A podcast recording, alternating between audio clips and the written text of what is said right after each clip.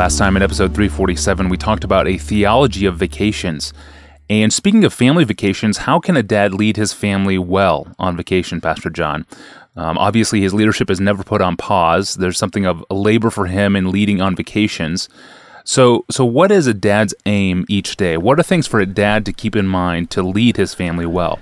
Um, maybe, maybe the way I should respond is to um, say some of the things we did when our kids were little, rather than giving more biblical foundations for dad's responsibility. So, yes, I'm assuming dad's leadership of the family and that it's never put on pause. But we got to be careful here because even w- when I say it's not put on pause, I don't mean that he takes responsibility for all the decisions. That is, he doesn't make all the decisions. Good leadership never means that. Never means you make all the decisions.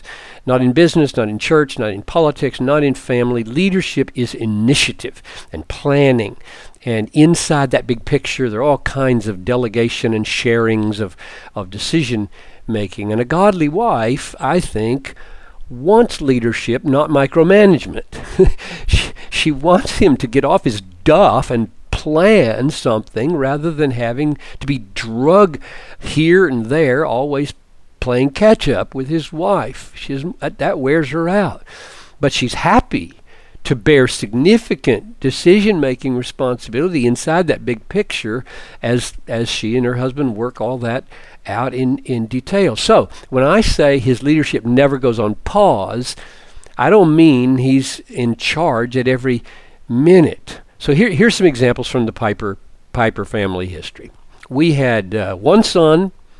Three years later, we had two sons. Three years later, we had three sons, and three years later, we had four sons. Pretty good planning for college, right?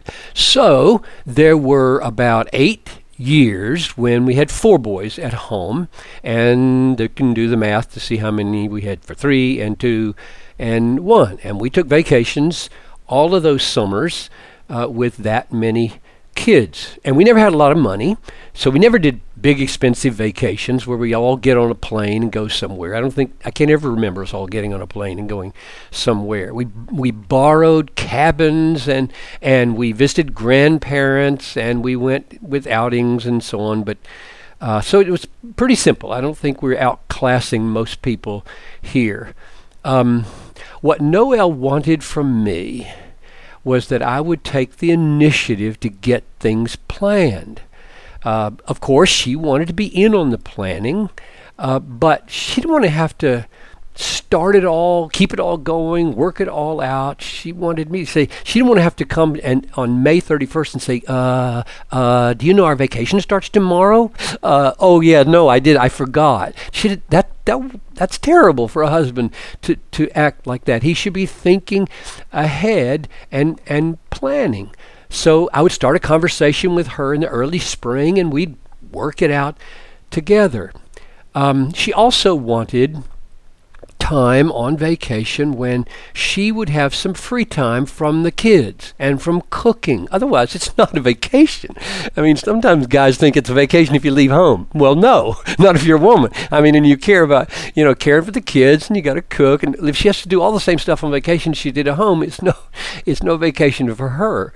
And, and she knew that I wanted some time free also by myself. So, very typically, it worked like this we'd go to some cabin or grandma's house or something, and in the morning until lunch, I was free to do whatever I wanted, and Noel had the kids.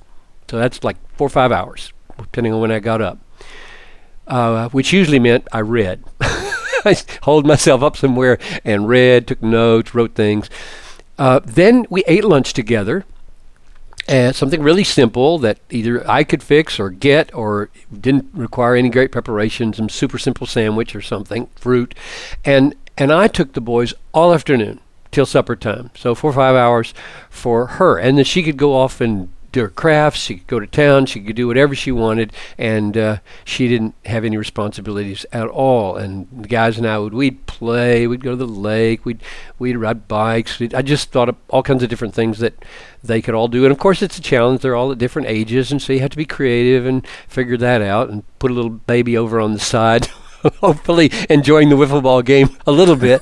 uh, um, then we ate together in the evening um, when we were all together doing something that everyone could more or less do, depending on the ages.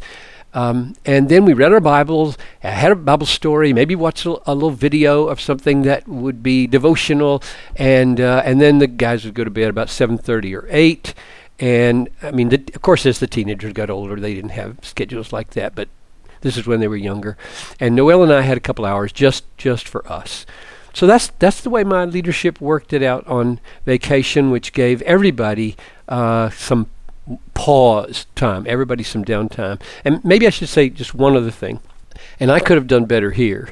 Uh, I think part of leadership on vacation should be some surprises.